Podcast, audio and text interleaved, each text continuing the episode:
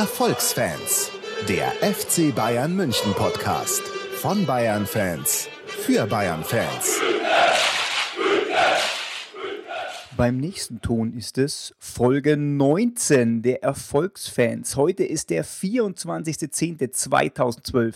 Mein Name ist Nikolai Emig und bei mir ist der durchaus immer wieder vorhandene Ruben Schulze-Fröhlich. Servus Ruben. Servus Nico, da habe ich aber schon fröhlichere und lustigere Ansagen von dir gehört, als der durchaus immer wieder vorhandene Ruben. Ich habe es mir auch gedacht, ja. Das nächste Mal heißt es dann, an meiner Seite ist das notwendige Übel, Ruben Schulze-Fröhlich und an meiner Seite habe ich diesmal eingespart, Ruben Schulze-Fröhlich. Ja, irgendwann heißt dann, hier ist Ruben. Nikolai Emig. Sau cool. Ja, schön, dass du da bist. Das ist real. Mit seinem Podcast Erfolgsfans. Es tut mir der Erfolgsfan. Es tut mir leid, es war nicht gegen dich persönlich. Eigentlich bin ich sehr geehrt und durchaus froh und auch irgendwie ein bisschen stolz, dass du mit dabei bist. Das ist schön. Ja, besser. So ist besser. Ja, krass, schon 19 Folgen. Ja, verrückt, oder? Jetzt sind wir bald 20. So schnell geht es. Ja. Und heute an so einem ungewohnten Mittwoch. Wir haben uns nämlich gedacht, wir sparen uns den Montag und nehmen das Champions League-Spiel noch mit. Deswegen gibt es uns heute erst am 24.10. Ja, wir hatten ja diese lange Enthaltsamkeit durch die Länderspielpause, die ja durchaus unterhaltsam war. Wir denken an das 4:4, Deutschland gegen Schweden. Aber wie gesagt, die Länderspiele, die sind halt einfach nicht die Bayern-Spiele. Es ist nicht das Gleiche, obwohl das Spiel natürlich schon extrem lustig war. Ja, ich weiß auch, wer schuld an der ganzen Sache ist. Wer schuld an der ganzen Sache war mit dem 4:4? Ja, Per Mertesacker, weil der war der Einzige, der nicht zur Bayernabwehr gehörte. Und man sieht ja, die Bayernabwehr kann nämlich auch zu 0 spielen, zweimal in Folge und sogar ein 5-0. Ja. Ja, siehst du, das ist wohl eindeutig bewiesen. Die hat auch jetzt 4-mal auswärts zu 0 gespielt und 4-mal gewonnen. Ja, was soll das, oder? Es ist doch eindeutig identifiziert, wer der Typ ist, der schuld ist und so, gell? Naja, es ist eher, glaube ich, so ein kollektives Versagen gewesen. Die Abstimmung zwischen Mittelfeld, Sturm, Abwehr hat überhaupt nicht gestimmt. Es war, es war halt einfach Fußball, wie er im Prinzip schöner nicht sein kann, nur für uns dieses Mal mit nicht so gutem Ausgang. Viele Einzelfehler, aber auch einfach jeder Schuss von denen war drin. Ja, ich bleib dabei, der PR ist schuld. Ja, es ist natürlich immer bequem, einem Nicht-Bayern die komplette Schuld zu geben. Ja, logisch. 100% Schuld. Yogi ist ja auch wirklich angezählt, ja? So ein bisschen. Ja, ich habe jetzt irgendwo, wo habe ich das gelesen, in irgendeiner komischen, sternähnlichen Zeitung, da haben die geschrieben, mit Jogi Löw wird Deutschland nie einen Titel gewinnen, weil er einfach halt das nicht kann. Und gerade diese Knackpunktspiele wie auch Italien, da passt es einfach nicht an der Einstellung und das konnte er irgendwie nicht reinimpfen und die hängen sich echt so weit raus. Weltmeister wird diese Mannschaft nicht. Ich glaube, es war der Fokus. Ja, gut. Ja, wenn die nicht Weltmeister werden, sagen die, wir haben es aber gesagt. Ja, Weltmeister werden ist natürlich nicht leicht, aber der Yogi wirkt einfach nicht mehr so grundsätzlich positiv und so gut drauf, wie ich ihn in Erinnerung habe irgendwie. Er war jetzt zwar auch ein bisschen krank, aber er hat nicht mehr diese positive Ausstrahlung, genau wie sie Klopp zum Beispiel meiner Meinung nach auch nicht mehr hat. Ja. Wenn's läuft, dann läuft's, dann sind sie super drauf, die Jungs. Wenn's mal nicht so läuft, wirken sie dünnhäutig und irgendwie fahrig. Tja, aber ich weiß es nicht. Was soll man machen? Weil eigentlich so der passende Anwärter für sowas, wenn er jetzt nicht bei Dortmund so eingespannt wäre, fände ich Klopp für den Nationaltrainerposten. Ja, klar. Er war mir sympathisch. Ja. Er nervt mich mittlerweile relativ oft, aber ich gebe dir recht, wer aus so einer Mannschaft wie Dortmund mit so viel Herzblut und Leidenschaft und auch über die Zeit sowas Gutes macht, der hat schon drauf, aber mittlerweile häufen sich halt auch die Fehler. Er vercoacht sich komplett, setzt auf ein 3-5-2, die Mannschaft sagt danach, sie haben das noch nie trainiert, haben eine Stunde davor erfahren und vergeigt so ein extrem wichtiges Spiel gegen Schalke, Revierderby. Ich weiß nicht.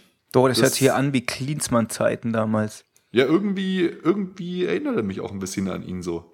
Dieses übertriebene Abgehen an der Außenlinie, danach dieses dünnhäutige. Naja. Wir wurden schon von Kloppo verwöhnt und von Dortmund auch. Und ich hoffe jetzt auch, dass sie jetzt gewinnen. Dass sie hier Real weghauen gleich. Genau. Ich habe nebenbei den Stream offen Also nicht, dass ihr denkt, ich streame irgendwas Illegales aus dem Internet. Ich streame das von meinem Receiver, mit dem ich legal Sky-Empfang direkt auf meinen Rechner. Ist tatsächlich so, ist jetzt kein Witz. Nicht, dass irgendwer denkt, ich schaue irgendwelches hanebüchene Zeug im Internet. Ja, du schaust natürlich nichts Hanebüchenes im Internet. Nein. Nee, aber so mache ich es auch. Der Nico hat recht, das ist eine sehr schöne Sache. Aber was wir jetzt auch machen wollen, wir haben jetzt 19 Folgen Erfolgsfans hinter uns. Wir haben viele tolle Rezensionen, viel Feedback von euch bekommen, zum Großteil positives Feedback, aber wir wollen mehr, weil jetzt zur 20. Folge, die danach ja kommen wird, haben wir uns gedacht, lass uns mal so ein bisschen das Revue passieren, was wir gemacht haben. Und wir fragen einfach euch, ja, was wollt ihr denn? Was erwartet ihr? Was gefällt euch bei uns? Was gefällt euch nicht so? Und da wollen wir euch eigentlich einfach dazu aufrufen, uns eure Meinung zu sagen.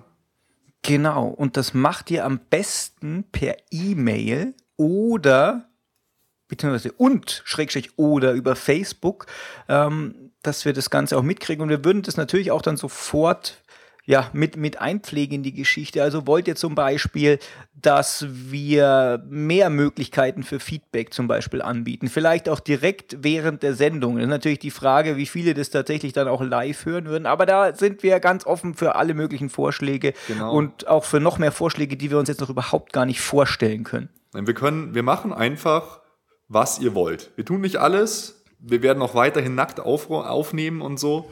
Aber ich meine, keine Ahnung, vielleicht wollt ihr die Sendung live gestreamt haben. Vielleicht wollt ihr mehr Gäste. Wir hatten auch schon mal angedacht, vom Club Nummer 12 Leute zu interviewen oder irgendwelche Moderatoren oder Ex-Bayern-Spieler.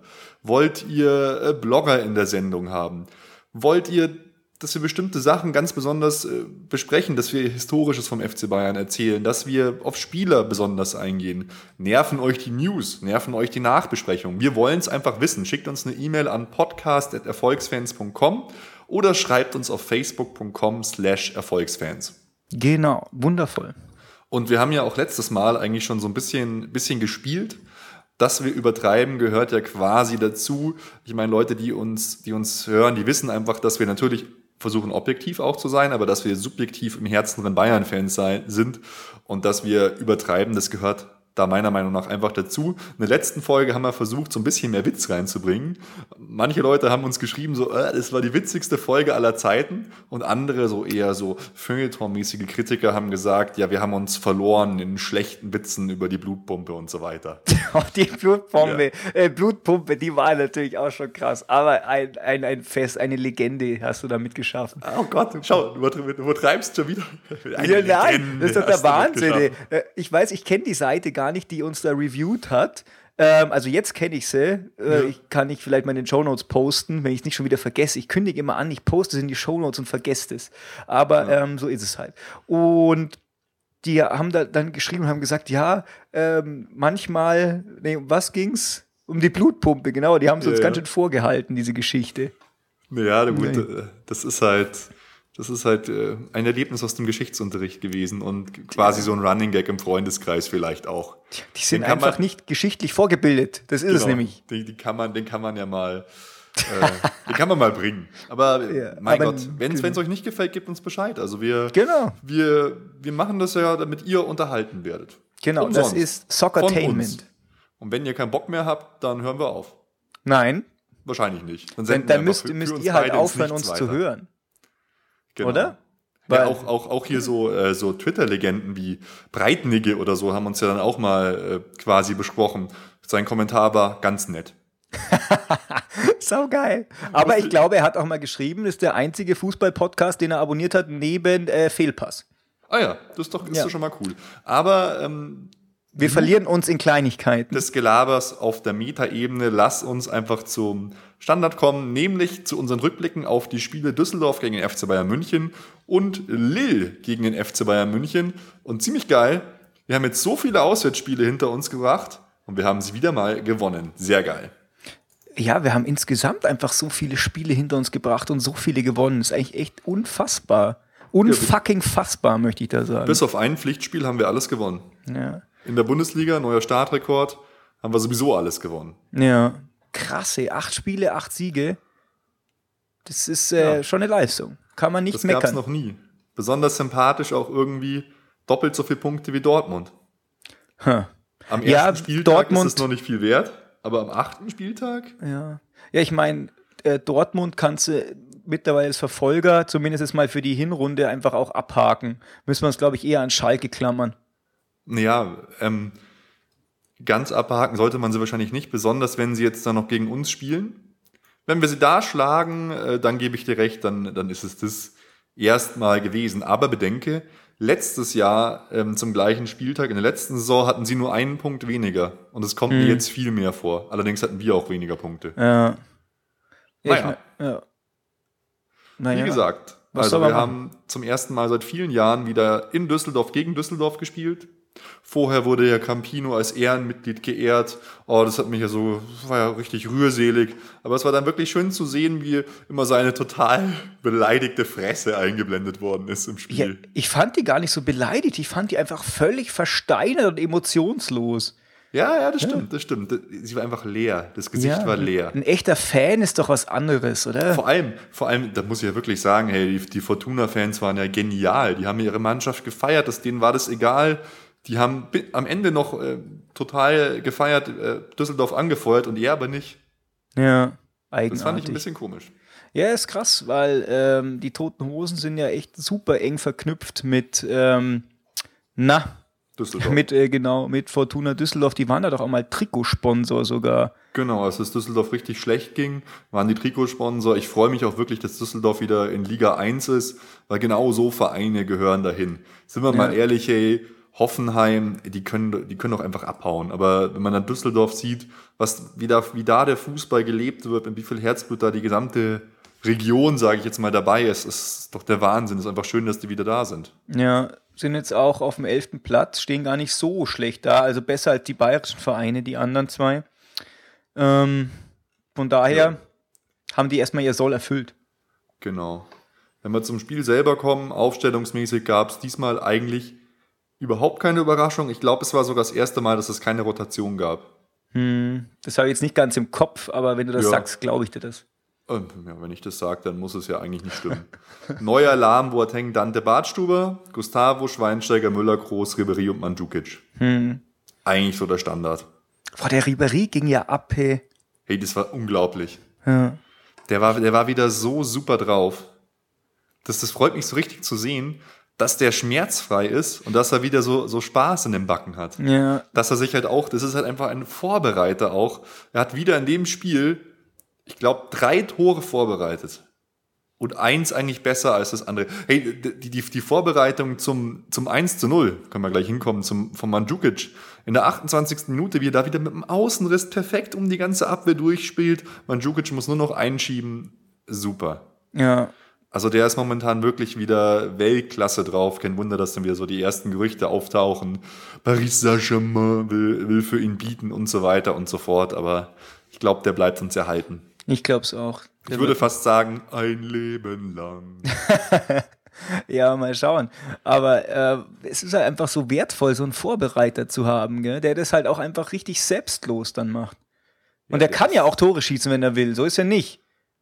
Ja, aber du hast es auch im Spiel gegen Lille gesehen.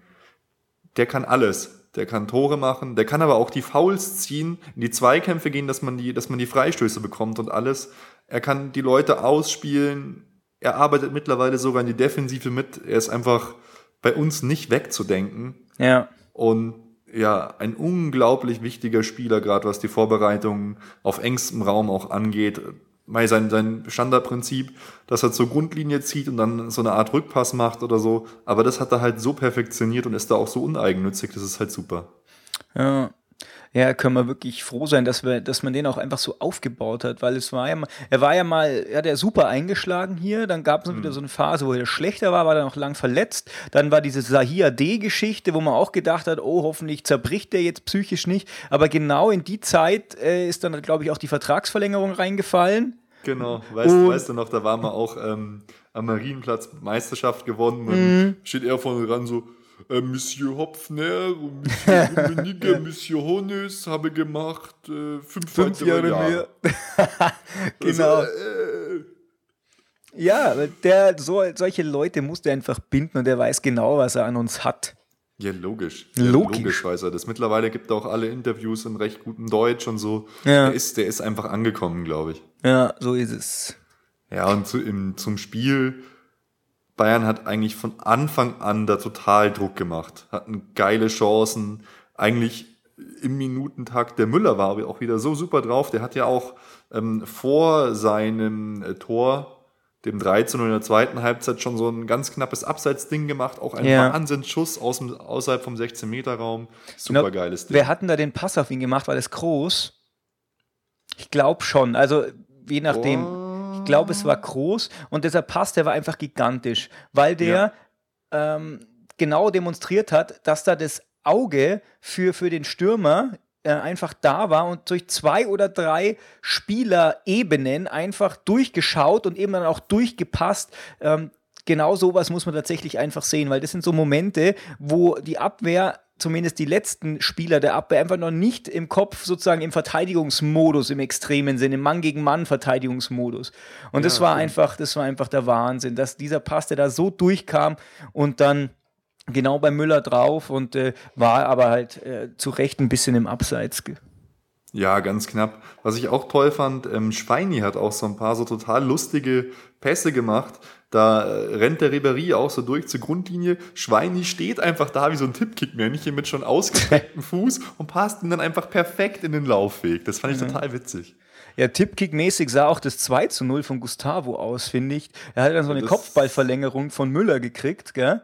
Und dann springt ihm der Ball so irgendwie ganz komisch ans linke Schienbein, von da an den Fortuna-Torwart und dann irgendwie ins Tor. Also an den Kopf sogar noch vom Kiefer. Ganz eigenartig. Der hat so einen total schlechten Flugkopfball quasi gemacht. Super lustig, ich habe mich auch totgelacht. Nicht zu fassen, und dann wird ihm das auch noch gut geschrieben. Ey, der Gustavo ist einfach so eine Tormaschine momentan. Ja, echt krass, ey. Dass das physikalisch möglich ist, ist unfassbar. Ja. Naja. Und danach, zur zweiten Halbzeit, kam dann relativ schnell das 3:0, auch super geil. Diesmal Ribéry vorbereitet und Müller so ein hohes Ding reingedroschen, einfach Wahnsinn. Da stand sogar noch Toni Kroos auch bereit. Also der hätte ihn auch machen können. Super. Ja. Das war ein richtig schönes Tor, fand ich. Toll durchkombiniert über Lahm, Ribéry und so. Und dann hoch rein und ab da war Düsseldorf eigentlich komplett ohne Chance. Die sind auch nicht mehr zurückgekommen. Wir haben nicht mehr so viel gemacht. Am Ende dann noch kurz angezogen, weil dann kam ja Alaba zu seinem Comeback. Richtig cool. Der hat ja auch schon in der österreichischen Nationalmannschaft sehr erfolgreich gespielt. Ja. Wobei mir das fast ein bisschen früh war. Aber gut. Aber der kam rein und legt gleich für Müller ein Tor auf. Und der Müller hat das Tor auch gemacht, wie es nur so ein Müller kann. Im Fallen mit so einer völlig obskuren Körperbewegung super reingemacht. Ja, richtig. Wer auch, weil du Alaba gerade ansprachst, der kam, was ich auch total geil fand, ist, da wurde dann der Woronin eingewechselt. Und bei Woronin denke ich immer an dieses super krasse Tor, das er gegen den Kahn mal gemacht hat. Weißt du noch? Oh, aus spitzen Winkel. Aus dem unmöglichsten Winkel. Eigentlich war der überhaupt nicht spitz, der war super stumpf, der Winkel. Es kommt immer darauf an, von welcher Seite man das den misst. Gell? Aber schon was war das jetzt schon wieder für eine Mathe-Lehrer? Ja, ist doch so, ne? Ist doch so. Es kommt immer auf Standpunkt an, ob er jetzt spitz oder stumpf ist. Ja, eigentlich. Also, auf jeden Fall war er fast schon in der Grundlinie. Ich wollte sagen, genau. Gefühlt war es eigentlich 180 Grad. Ja, unfassbar. Und 180 Grad Winkel ist ja eher stumpf, würde ich mal sagen. Ja, na gut, das ist auch wieder recht. Halb so wild. Auf jeden Fall, ja, da eiert der dann das Teil so über den Kahn rüber. Da muss ich immer dran denken, gegen wen haben wir denn da gespielt? Wo war denn der Woronin da? War der da nicht bei Hertha? Das kann sein, weiß ich tatsächlich nicht mehr. Muss ich irgendwann mal nachschauen, das interessiert mich. An das Tor muss ich da immer denken. Das war irgendwie, keine Ahnung, 1804 oder so. So kommt es mir vor. Ja, da lagen die auch schon total zurück, glaube ich. Und dann hat er noch so ein Ding gemacht. Ja. Aber was super war, dann nur eine Minute danach hat der Ribéry wieder ein Tor vorbereitet. Und zwar von Rafinha, der dann auch kam.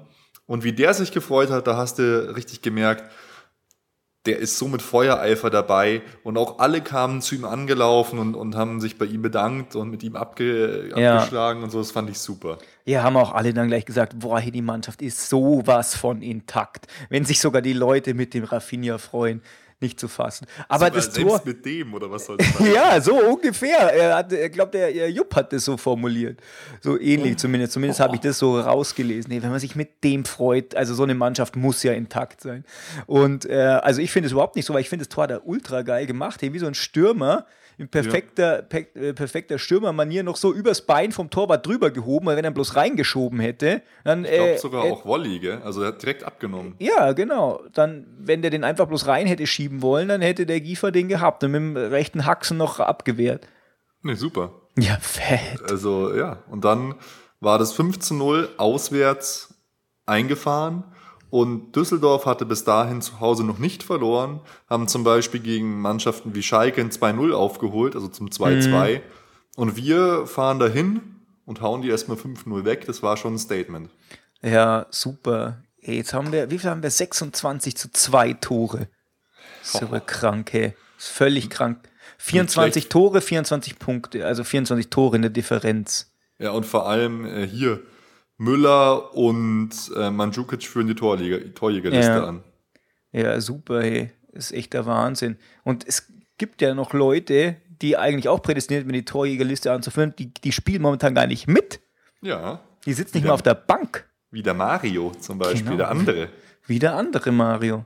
Der Gomez, ja. Aber der ist ja zum Glück jetzt endlich wieder so kurz davor, ins Mannschaftstraining einzusteigen. Boah, was ist denn, wenn der noch dabei ist, hey? Dann gibt's ja Doppel-Mario-Bitch-Slap von allen Seiten, hey. Ist ja völlig krank, oder? Ja, aber es wird auch meiner Meinung nach nötig, weil wir kommen ja jetzt gleich aufs zweite Spiel, nämlich Lille gegen FC Bayern. Und da fand ich den Mandzukic eher unglücklich, beziehungsweise gar nicht existent. Boah, ja, da muss ich das übelste Geständnis aller Zeiten machen. Ich bin da irgendwann nach dem Elfmeter eingepennt. Ohne Scheiß. Ja, ohne Scheiß. Ab? Was ist das jetzt bitte hier für Geständnis? Ja, ich weiß, ist eigentlich super schlecht. Du weißt, machst einen Bayern-Podcast und pennst dann ein, aber ich konnte mir einfach nicht helfen. Irgendwie, ich weiß auch nicht. Na, dann war auch keine Zeit mehr, das nachzuschauen, oder? Später. Also jetzt nochmal das gesamte Spiel anzuschauen. Nee, ich habe mir dann so zu den Szenen hingespult. Also ich habe mir eine Wiederholung angeschaut auf Sky und dann zu den Szenen bei der Aufnahme hingespult und dann so mal plus 3 Minuten und minus 3 Minuten nochmal angeschaut. Das Ganze habe ich mir nicht angetan. Hey. Ah gut, dann lass uns den Mantel des Schweigens über diese Tatsache... Genau, ich schneide es auch nachher raus. Genau, schneid's raus. Ja. Wir sind nach Lille gefahren mit relativ Druck. Wir haben ja gegen BATE Baryssau verloren und selbst nach dem Sieg jetzt gegen Lille sind 3 Mannschaften mit 6 Punkten da, nämlich Valencia, Baryssau und wir. Das heißt, noch ist da noch überhaupt nichts durch. So ist es. Aber was für uns natürlich spricht, wir hatten jetzt die beiden schweren Auswärtsspiele in Baryssau und in Lille. Die haben wir jetzt hinter uns und jetzt warten erstmal 2 schöne Heimspiele gegen Lille und Baryssau. Genau. Also das ist natürlich schon ein Faktor, der auf unserer Seite ist. Ja, also die Heimspiele musst du einfach gewinnen. Ja, also ganz ehrlich, zu Hause sind wir einfach so die Macht. Und die Mannschaften, die reisen da schon alle an, immer die Gegner, mit dem Wissen, dass sie hier nichts reißen werden, auch in der Champions League. Ja. Wir sind da einfach zu stark, gerade auch in der Champions League zu Hause. Hey, wen haben wir da alles besiegt? Real, Man City, eigentlich jeder, der kam, den haben wir besiegt. Ja, also da darf eigentlich nichts anbrennen. Ja, und jetzt gegen Lille haben wir... dieses Mal begonnen mit Martinez für Gustavo und ansonsten gab es keine Wechsel. Nee. Das heißt, genau, Verteidigung ganz normal, Martinez halt zusammen mit Schweinsteiger, die Doppel-6 und Mandzukic vorne drin. Ja, jeder hat immer so darauf gewartet, gell, dass der Martinez irgendwann den Gustavo einfach komplett ersetzt und dass diese Option, wie sie jetzt ist, sich so rauskristallisiert, dass da einfach auch auf der Position so rotiert wird, die hatte ich auch ehrlich gesagt nicht so auf der Kappe. Nee, ich muss sagen, ich auch nicht. Ich habe mich ja sogar mal dazu hinreißen lassen, zu überlegen, dass vielleicht Schweinsteiger erstmal auf der Strecke bleiben könnte bei Martinez und Gustavo und Schweinsteiger bei diesem Dreifachkampf um die 2 Plätze. Aber momentan sehe ich da tatsächlich auch den Javi ein bisschen im Hintertreffen. Man merkt schon, er ist in der Mannschaft akzeptiert und er bringt schon immer Leistungen, die ganz gut sind. Aber an Gustavo kommt er meiner Meinung nach nicht ran. So auch in dem Spiel. Ich fand ihn mit Mandzukic sogar am schlechtesten. Ja. Was mich allerdings noch mehr genervt hat, als jetzt hier so manche Sache im Spiel, das war dieser Kommentator, der die ganze Zeit eine Scheiße gelabert hat. Ja, haben Sie gehört, ich habe die 40 Millionen Hypothek nicht erwähnt von Martinez. Oh Mann, das waren Moderationen teilweise aus der Hölle. Das ist schon richtig nervig, aber er hat einfach wirklich auch kein so gutes Spiel gemacht. Er hat einige Bälle ganz gut erkämpft, das ist ja wirklich seine Stärke, dass er einfach richtig steht. Aber er kam mir so hektisch vor. Ich weiß nicht, wie ich es beschreiben soll, so fahrig und hektisch. Wenn der am Ball war, hat er keine Ruhe ausgestrahlt wie ein Schweinsteiger, sondern eher so eine Art Panik. Und der legt sich den Ball dann teilweise zu weit vor, muss grätschen, so hat er sich auch seine gelbe Karte geholt. Das war für einen Spieler auf der 6, war das meiner Meinung nach zu wenig einfach.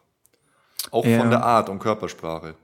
Okay, ja, da muss ich ehrlich sagen, da kann ich jetzt dazu nicht so viel dazu sagen, weil ich, wie gesagt, einfach eingepennt bin. Aber vielleicht lag es auch einfach an dem sein Spielstil. Ja, das Spiel selber, muss man sagen, das war auf keinen Fall jetzt gut. Mhm.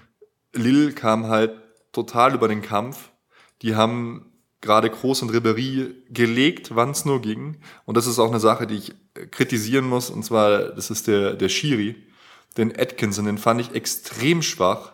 Das war teilweise schon wirklich hart an der Grenze, was du machen kannst, wie die Lille-Spieler gefoult haben.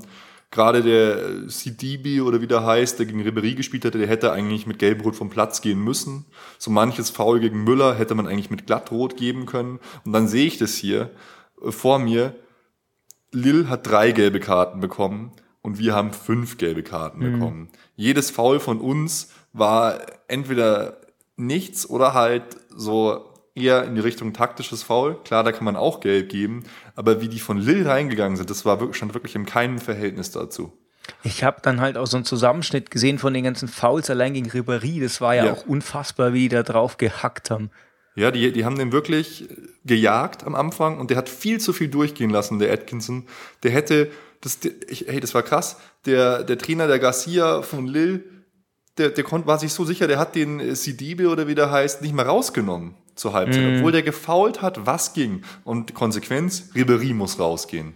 Ja. Zur Halbzeit, weil er gleich am Anfang einen Krampf bekommen hat, weil er so viele Schläge drauf bekommen hat auf seine Wade, hat dann irgendwie 16 Spritzen bekommen in der Kabine, ist jetzt fraglich für das Spiel gegen Leverkusen am Sonntag.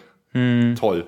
Ja. Also wenn du so bewusst jemanden raushackst, ist es schon, ja, fand ich nicht angemessen und extrem nervig. Ja, ich glaube, wir hätten das Spiel auch einfach tatsächlich höher gewinnen müssen. Es war ja dann noch dieser Handelfmeter, der strittige zweite, der noch so im Raum stand, der auch einfach tatsächlich meiner Meinung nach absolut sicher gepfiffen hätte werden müssen.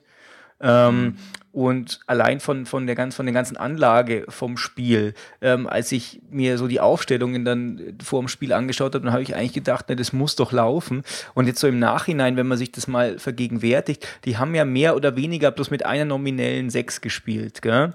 Mit diesem Pedretti. Die hatten eigentlich 3 Stürmer aufgeboten, aber so haben sie nicht gespielt. Und die hatten irgendwie, da wo unsere 10 steht, irgendwie ein ziemlich dickes Loch. Weil dieser Pedretti da immer durch die Gegend diffundiert ist und das kannst du doch irgendwie nicht machen, wenn wir da so jemanden stehen haben wie den Kroos. Also da glaube ich auch, wenn der Trainer von Lille, dieser Garcia, immer so super krass gelobt wird und soll der beste Trainer in Frankreich sein und so, also das fand ich war irgendwie total der Fail. Ja, das Spiel selber war ja auch nicht gut. Ich meine, wir waren in der ersten Halbzeit besser. Aber wenn du ganz ehrlich bist, viele Torchancen hatten wir nicht. Es musste dann halt wirklich dieser Elfmeter kommen, den man meiner Meinung nach nicht geben muss. Aber es war halt einfach so ungeschickt, der Lahm war halt durch. Und du siehst in der Zeitlupe, in der Super Slow-Mo so richtig, wie er in die Mitte guckt und einfach passen will.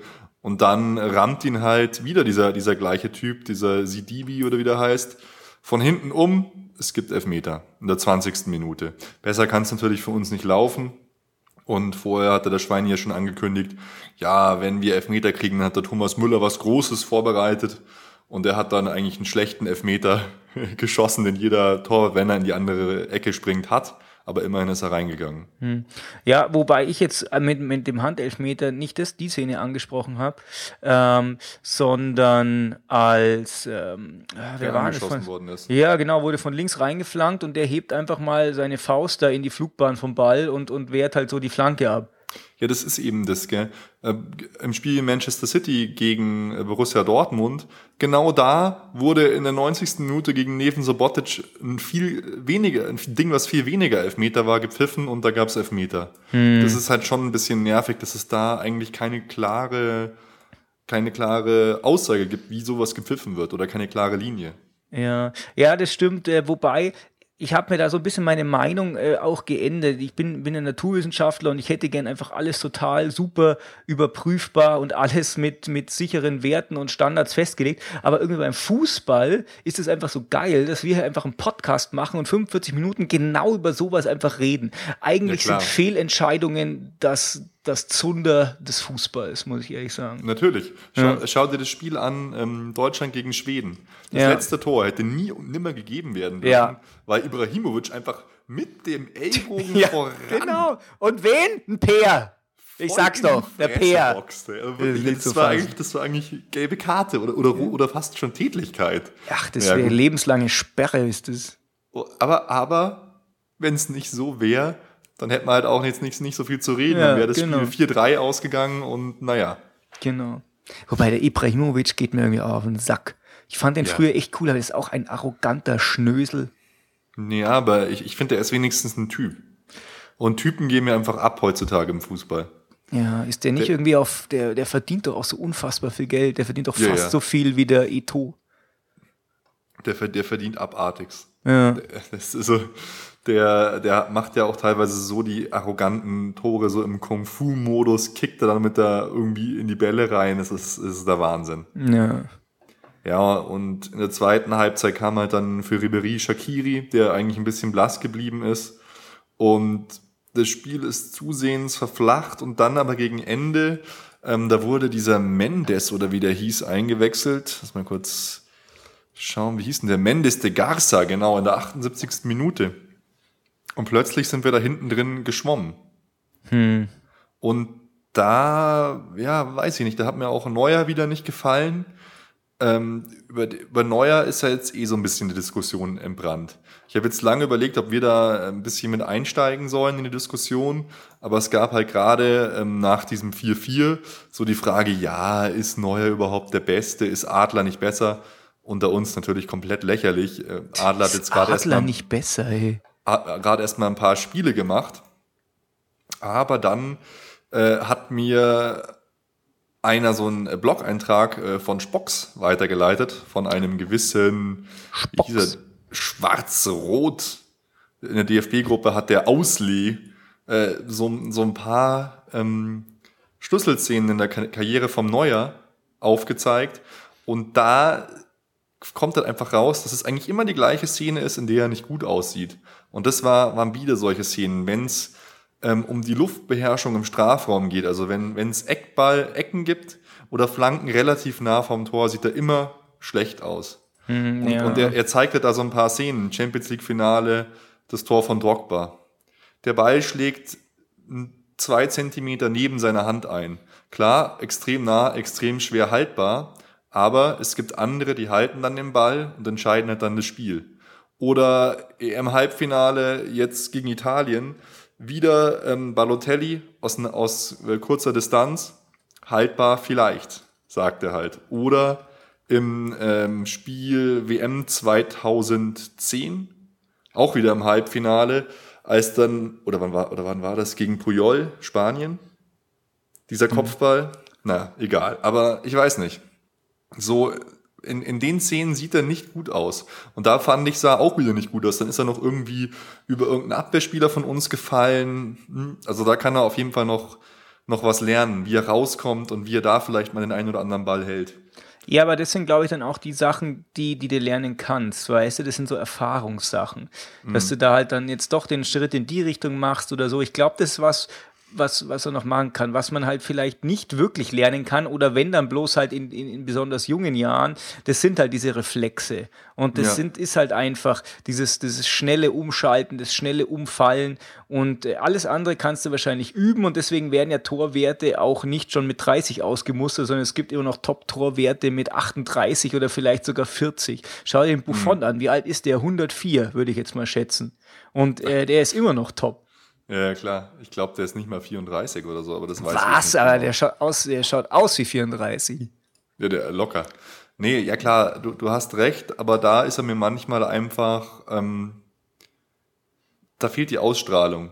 Und ich habe mir dann auch nochmal so einen Zusammenschnitt von Oliver Kahns besten Paraden aller Zeiten, es ging so 10 Minuten angeschaut, wenn du das siehst, da geht der halt einfach einer ab, hey. Ja, okay. Wie er ist und auch was er für unmögliche Bälle hält. Und ganz ehrlich, da habe ich noch keinen gesehen, den der Neuer so gehalten hat, wie er ab und zu mal Bälle gehalten hat, der Kahn. Aber meinst du nicht, Neuer, wenn man den auch so zusammenschneidet, dass das dann auch der Wahnsinn ist? Nee. Ich kann dir das mal schicken, da sind Dinger dabei, da fällst du eigentlich fast zum Glauben ab. Dass man solche Bälle halten kann. Aber das konnte der Olli halt. Wobei man beim Neuer auch sagen muss, Neuer läuft auch so viele Bälle ab und entschärft Situationen schon davor und so. Genau, da kommt es halt häufig tatsächlich gar nicht zu einem Torschuss, wenn er halt einfach im Flugkopfball 32 Meter vom eigenen Tor nochmal klärt, weißt du? Genau, ja. Und was ich auch noch sagen wollte, ich bin jetzt eigentlich mit dem Thema Neuer schon wieder durch, sollte jetzt auch kein Rant gegen Neuer sein, es ist mir nur aufgefallen und ich fand den Blog-Eintrag ganz interessant. Boateng hat mir in dem Spiel extrem gut gefallen, weil der hat viele tolle Abwehraktionen gebracht und war auch im Passspiel und im Flankenspiel so gut. Und irgendwie entwickelt sich Boateng zu so einem kleinen Liebling von mir, weil der immer so wenig Lob abkriegt, muss ich das tun, dass er nicht weint. Okay. Ja, aber er hat mir wirklich gut gefallen. Ich finde ohnehin, dass die Abwehr echt super da zusammengeschweißt wird. Mal schauen, wie jetzt Alaba die Geschichte da durcheinander bringt und ob überhaupt. Aber so wie das jetzt ausschaut, von links nach rechts, Badstuber, Dante, Boateng, Lahm, ist eigentlich fett. Stimmt. Glaubst du, Alaba wird nicht vorbeiziehen direkt, wenn er wieder fit ist? Ich weiß nicht. Ich habe das bei Javi jetzt auch gedacht, also Javi Martinez, muss man sagen, Martinez, genau, habe ich auch gedacht, dass der da einfach vorbeizieht, macht er aber nicht, ich bin mir nicht sicher, und wer soll dann raus, wenn das jetzt alles so gut klappt? Ja, das frage ich jetzt dich. Ich, keine Ahnung, niemand, Alaba muss, ich finde, Alaba muss jetzt erstmal hinten bleiben. Also du würdest Boateng, Dante, Badstuber alle spielen lassen? Genau, und sobald einer einen Fehler macht, wird er eiskalt ausgetauscht. So, dann wird er öffentlich angeklagt und rausgeworfen. Öffentlich fertig gemacht und dann zündet er sein Haus irgendwann an. Tatsächlich hätte ich die auch erstmal so gelassen. Es gibt für mich nur ein Argument, was für einen Tausch spricht und das wäre das Alter. Boateng und Badstuber sind beide noch jung. Dante könnte man da am ehesten rausnehmen, weil ich denke, es ist wichtig, dass Boateng, Badstuber, Alaba Spielzeit kriegen und Dante könnte man immer wieder reinbringen und der wäre sofort gut. Aber ansonsten hätte ich da jetzt auch momentan keine Präferenz, weil auch die Innenverteidigung gefällt mir derzeit so gut, gerade im Kopfballspiel, was ein bisschen so unsere Schwäche war teilweise, mit den kleinen Außenverteidigern, die wir ja immer beide hatten, das ist jetzt nicht mehr so. Es ist extrem selten. Gut, jetzt erinnere ich mich gerade an eine Stelle gegen Lille, dass der Lahm mal in ein Kopfballduell gehen muss und das natürlich verliert, weil wir haben jetzt 3 große Leute da hinten drin.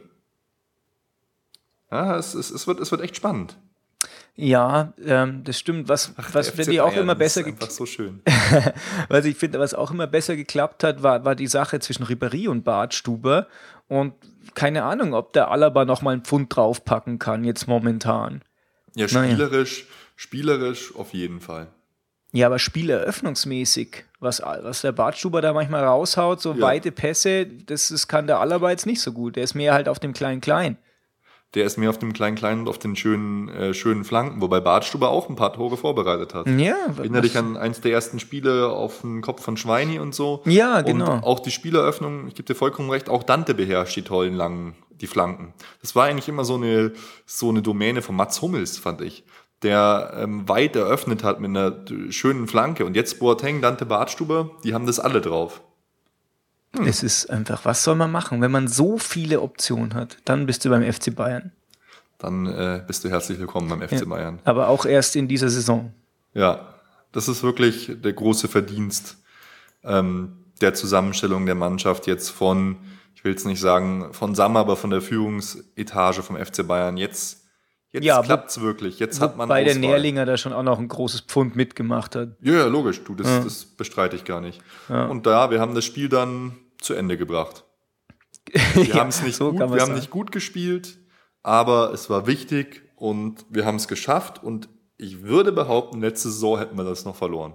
Ja, Auswärtssieg irgendwie ist so immer gut. Irgendwie so vom Gefühl. Ja. Naja. Auswärtssieg, wie gesagt, ist immer gut und ist immer wichtig und gibt uns 3 Punkte. Jetzt sind wir zusammen mit Borisov und mit Valencia, haben 3 Punkte. Lille hat einfach nur auf die Fresse gekriegt bis jetzt in der Gruppenphase. Wobei die natürlich auch theoretisch noch Chancen aufs Weiterkommen haben. Gell? Ja, aber das ist sehr theoretisch. Ja, 3 Spiele haben sie noch. Ja. Müssen sie alle gewinnen. Genau. Und, ja. Nee, klar, geht schon. Mit ein paar Unentschieden von den anderen Vereinen und so ist es noch drin. Aber ich denke, es wird jetzt jeder gegen Lille gewinnen. Es wird einfach echt spannend. Okay. Aber schadet uns gar nichts. Vorher hatte ich gedacht, wir marschieren locker flockig durch die Gruppe und jetzt haben wir ein bisschen Herausforderung, bleibt die Spannung oben, ist nicht schlecht. Genau, man muss auch immer zu den richtigen Zeiten auf die Fresse kriegen, dass man es nicht schleifen lässt. Ja, genau. Vor allem, wo es jetzt so gut läuft für uns, ist das echt eine wichtige Sache. Genau. Wie lange geht denn jetzt unsere Siegesserie weiter in der Bundesliga? Ja, also wir spielen jetzt als nächstes zu Hause gegen Leverkusen. Da haben wir was gut zu machen. Da haben wir im letzten Spiel in Leverkusen 2-0 verloren. Und zu Hause glaube ich einfach nicht, dass wir verlieren. Das heißt, da werden wir gewinnen. Wir spielen dann zu Hause gegen Kaiserslautern. Auch das, da bin ich mir 100% sicher, werden wir gewinnen. Und dann danach, das nächste Bundesligaspiel, muss ich gerade kurz schauen, dass ich hier keinen Schmarrn erzähle, spielen wir nach dem Leverkusen-Spiel in Hamburg. Okay, das ist immer kritisch aufgrund der Stimmung, aber ich glaube, auch da werden wir gewinnen. Dann empfangen wir zu Hause Frankfurt. Da werden wir gewinnen. Dann fahren wir nach Nürnberg. Da werden wir gewinnen. Okay. Dann kommt Hannover 96 zu uns. Da werden wir gewinnen. Oh. Dann fahren wir nach Freiburg. Da werden wir gewinnen. Und dann am 1.12. spielen wir zu Hause gegen Dortmund. Ich sage zwar auch, da werden wir gewinnen, aber da wird es spannend. Und dann fahren wir noch nach Augsburg und auch da werden wir gewinnen. Und da haben wir eigentlich alles gewonnen. Dann kommt nur noch Gladbach und fertig ist die Laube. Super. Das ist gut. Gewinnen wir einfach alles. Das klingt gut. Mal so eine ganze Halbserie machen, nur mit Siegen, das wäre schon mal was. Ich habe es jetzt mal durchgeplant und ich glaube, es wird so kommen. Okay. Nee, aber jetzt im Ernst, sind da Spiele drin, bei denen du dir denkst, siehst du kritisch? Boah, ich weiß nicht. Man kann sich halt im Endeffekt auch immer mal ganz gut selber schlagen. Ja, logisch. Ja. Schau dir letzte Saison so Spiele an, wie eben in Freiburg. Ja, also ich glaube, ehrlich gesagt, dass so Dortmund oder so Gegner, die man halt richtig einschätzt, dass die tatsächlich einfach weniger das Problem sind. Ich glaube, Dortmund, die werden wir ziemlich abhalftern dieses Mal, also nicht mit einem hohen Sieg oder so, aber mit einem kontrollierten Spiel. Wovor ich eher Angst habe, ist zum Beispiel, also Angst übertrieben, zum Beispiel Frankfurt. Boah, Dortmund 1-0 gegen Madrid. Yeah, fett! Ja, wie heißt er? Der Pole, die Nummer 9. Ja, genau. Saugeil. Yeah, nicht zu fassen. Aber wir machen BVB-Podcast. Yeah, saugeil. Ja, sehr gut, das ist sehr gut, schön. Das ist wichtig. Genau, also ich glaube, Frankfurt eher, da könnte es vielleicht mal eng werden. Also ich lehne mich jetzt mal aus dem Fenster. Ich glaube, wir werden in der Bundesliga auf jeden Fall kein Spiel mehr verlieren. Überhaupt nicht mehr? Nein, in der Hinrunde. Ach so, oh Gott. Ja. Nie wieder. Wir werden ab jetzt nie wieder ein Spiel verlieren. Nein, aber ich kann mir tatsächlich vorstellen, dass wir kein Spiel mehr in der Hinrunde verlieren werden. Das wäre super. Ja, genau. So. Ich schreibe hier gerade mal in unsere Shownotes, Unterbrechung wegen Freudenschrei.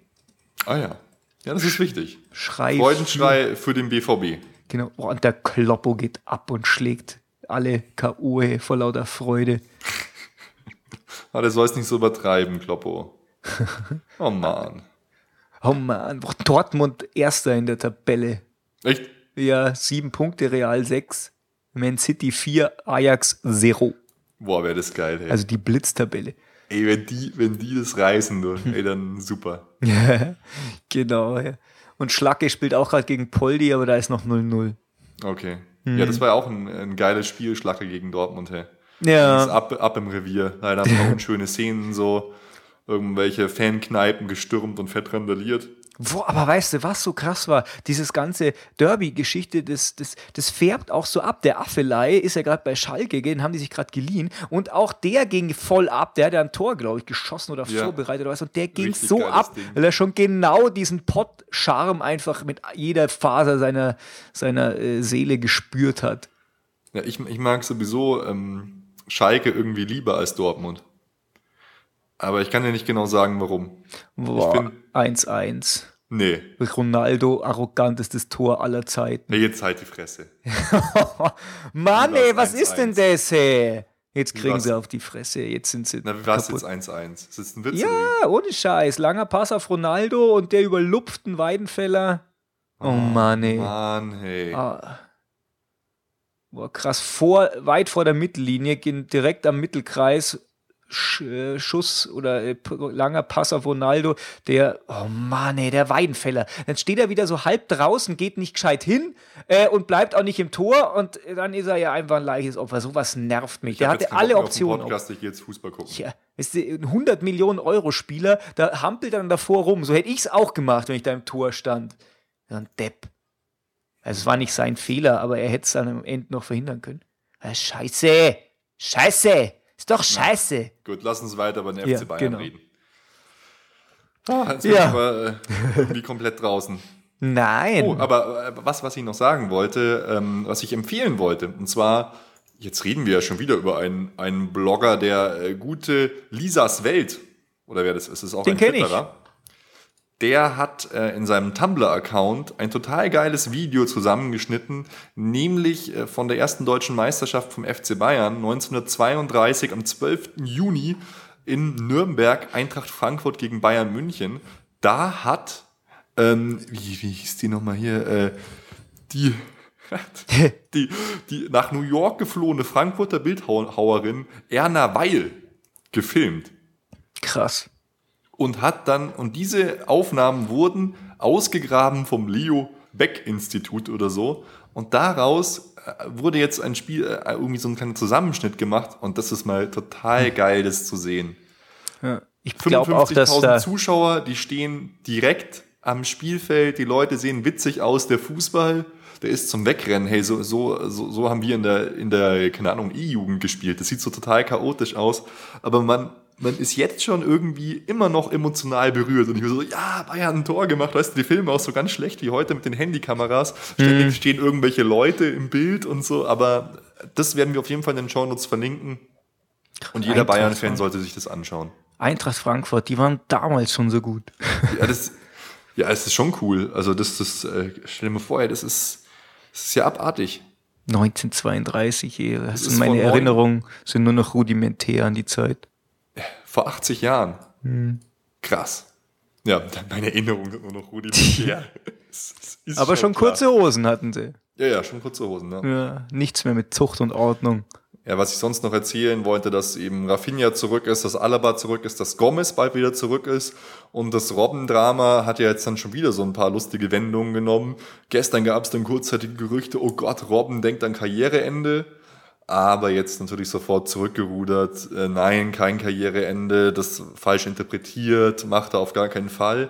Aber ich an seiner Stelle, ich würde ähnlich denken, glaube ich. Wenn du hast irgendeine komische, bei dem ist es jetzt schon wieder so, dass der Schmerz aus dem Rücken in die Muskulatur strahlt. Ja, der hat ja schon mal so angedeutet, dass als er diese ganzen Verletzungen dann immer hatte, dass er dann immer wieder gedacht hat, boah, scheiße, was mache ich, wenn ich nicht wiederkomme? Was ist, wenn die Verletzung sich jetzt durchsetzt gegen meinen Körper sozusagen? Und irgendwie ist der da psychisch relativ labil, was seine Verletzungen angeht. Das finde ich relativ heftig, weil er hatte echt voll viele Verletzungen.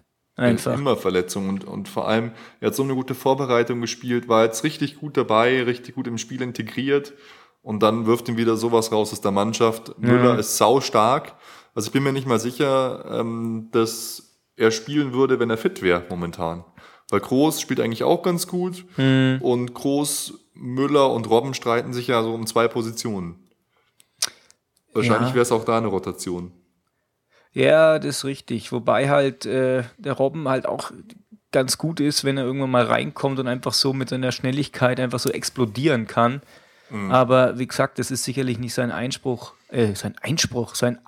den ein Arjen Robben einfach hat. Der möchte halt einfach spielen. Aber wenn er ständig kaputt geht, was soll man dann machen? Klar, logisch. Verkaufen kannst halt so jemand auch nicht, gell? Also nicht, dass ich den loswerden will, überhaupt nicht, weil ich finde, der lebt diesen Geist ziemlich gut und der kämpft einfach bei jedem Spiel und regt sich immer auf, wenn was nicht klappt und hat einfach den totalen Willen einfach die ganze Zeit. Aber selbst mal angenommen, den wird sie nicht mehr loskriegen, weil der einzige Mensch auf der Welt, der ihn noch mit Bauteilen von fremden Menschen zusammenflicken kann, ist halt der Dr. Müller-Wohlfahrt. Ja, mit Pferdeblut und so weiter. Ja. Und das ist kein Witz, kam mir alles schon vor. Krass. Ja, und noch so eine kleine Randnotiz, vielleicht interessant. Pep Guardiola wird ja mittlerweile in jeder Mannschaft der Welt als Trainer gehandelt. Jetzt wieder aktuell wünscht sich anscheinend Sir Alex Ferguson ihn als Nachfolger bei Manchester United. Aber was ich lustig fand, das sind auch immer so die Kleinigkeiten, die dann immer so durchblicken, dass der Luca Toni im Interview gesagt hat, weil er hat mal zusammen, ich glaube bei Brescia oder wie das heißt, zusammen mit Pep Guardiola tatsächlich noch Fußball gespielt. Die beiden waren in Kontakt und er hat sich mit ihm über Bayern unterhalten und hat ihm Bayern stark empfohlen. Ah, okay. Mhm. Und sowas kommt ja auch nicht einfach aus dem Nichts, weißt du? Ja. Das ist genauso lustig, dass ja hier momentan ein Spieler, den ich ja auch ganz gerne beim Bayern sehen würde, Kevin Prinz Boateng, wobei er momentan nicht mehr so gut spielt und oft verletzt ist und so. Aber da ist es ja auch schon wieder so super lustig. Erst war es, Kevin Prinz Boateng wird an der Sebener Straße gesichtet.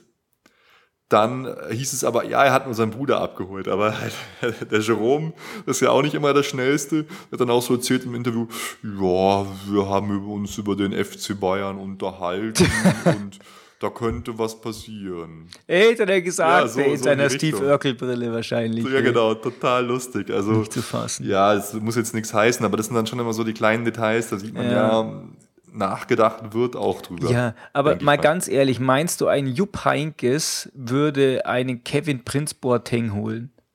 Das kann ich mir irgendwie nicht vorstellen. Ja, Jupp Heynckes ist ja eh nicht mehr lang Trainer. Ja, das ist schon richtig, aber mit irgendwem muss es ja abgesprochen sein. Aber was natürlich auch immer noch im Raum steht, ist halt der Mirko, gell?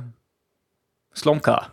Ja, aber der ist ja kurz davor, jetzt bei Hannover zu verlängern. Also das macht ihn nur teurer. Rauscht's im Blätterwald, ich glaube, der verlängert. Ja, aber das macht ihn ja dann nur teuer. Also alles, was ich gehört habe, verlängert. Mhm. Ja, das wäre... Ja, aber wie das macht es so teurer? Das verstehe ich nicht. Ja, dann sagt halt Hannover, klar, ihr könnt ihn schon haben, aber dann müsst ihr es zahlen. Nee, das kommt doch selten vor. Ja, das ist schon richtig, aber... also glaube ich nicht, wenn der Slomka verlängert, dann wird er bei Hannover bleiben. Ja, er hat tatsächlich auch mal gesagt, dass wenn er wo unterschreibt, dann weil er es durchziehen will. Ja, das ist wie Kloppo, glaube ich. Und was ich auch gut finde, wo ich mich freue, ist jetzt übertrieben, dass Favre momentan nicht so gut drauf ist, weil der wurde ja auch immer gehandelt. Und weder Slomka noch Favre, aber dann noch eher Slomka will ich beim FC Bayern als Trainer sehen. Und dazu passt auch jetzt, dass Hoeneß und Heynckes beide gesagt haben, dass vielleicht Heynckes noch ein Jahr länger macht. Ja, das kann sein. Es ist auf jeden Fall, es ist sackspannend. Also das ist eine interessante Zeit, wieder mal Bayern-Fan zu sein. Ja, das ist richtig. Wobei es natürlich auch sein kann, dass Bayern den Slomka haben wollte, aber der jetzt signalisiert, ich bleibe vielleicht doch bei Hannover und dann wollen die sich da auch nicht die Blöße geben und dann sagen sie, ja, es kann schon sein, dass der Jupp noch mal ein Jahr bleibt. Ja, klar, das kann sein. Ich meine, ich denke, die wollen auf jeden Fall einen Druck raushaben. wenn jetzt schon komplett klar ist, was es eigentlich ist, dass Heynckes aufhört, dann ist der Druck halt umso größer, ja, auch in Verhandlungen. Es darf auch kein Nachfolger genannt werden, außer es ist wirklich ein riesiges Tier wie Guardiola zum Beispiel. Den könnte man sogar ein bisschen früher nennen, aber ansonsten wirklich erst Jupp raus, neuen rein und nicht irgendwie, dass sich das überschneidet. Aber ohne Witz, ich kann mir einfach nicht vorstellen, dass wir einen Trainer holen, der international einfach überhaupt keine Erfolge aufweisen kann. Und mit Erfolgen meine ich jetzt nicht unbedingt Champions League-Titel, aber nach der Sache mit Klinsmann, das ist vielleicht noch was anderes, aber nach der Sache mit Klinsmann glaube ich nicht, dass wir einfach jemanden holen, der so wie Favre oder wie Slomka einfach nochmal gar nichts gerissen hat. Und Slomka war ja mit Schalke in der Champions League und so, aber das zählt für mich nicht. Ja. Er macht auch mit Hannover einen super Job, keine Frage, aber es wäre mir einfach zu wenig als Trainer. Das stimmt, sehe ich auch so. Gut. Wie gesagt, die nächsten Spiele: 28.10. Bayern gegen Leverkusen und 31.10. Bayern gegen Lautern. Genau, jetzt geht's endlich wieder mal ein bisschen los. Wann hören wir uns denn dann wieder, Nico? Sollen wir wieder das Mittwochsspiel abwarten quasi oder sollen wir am Montag gleich aufnehmen? Das können wir ja noch ausmachen. Das ist richtig, ja. Wir gucken mal, was das Spiel am Wochenende so hergibt. Genau, und wie gesagt, wir wollen euch um Feedback bitten. Schreibt uns doch einfach, was ihr mehr haben wollt, was ihr nicht mehr haben wollt. Wenn ihr zum Beispiel den Nico nicht mehr hören wollt oder mich nicht mehr, dann schreibt es vielleicht nicht, sonst weinen wir. Aber wie gesagt, gebt uns Feedback und vielen Dank fürs Hören. Ja, genau. Ich wünsche euch auch eine schöne Woche und wie der Ruben gesagt hat, die Siege werden auf jeden Fall weitergehen. Also macht euch keine Sorgen, meine Freunde. Lang lebe der FC Bayern und heute Abend auch ein bisschen der BVB. Genau, auf Wiedersehen. Ciao. Alle Informationen rund um unseren Podcast findet ihr unter www.erfolgsfans.com. Erfolgsfans, der FC Bayern München Podcast. Von Bayern Fans für Bayern Fans.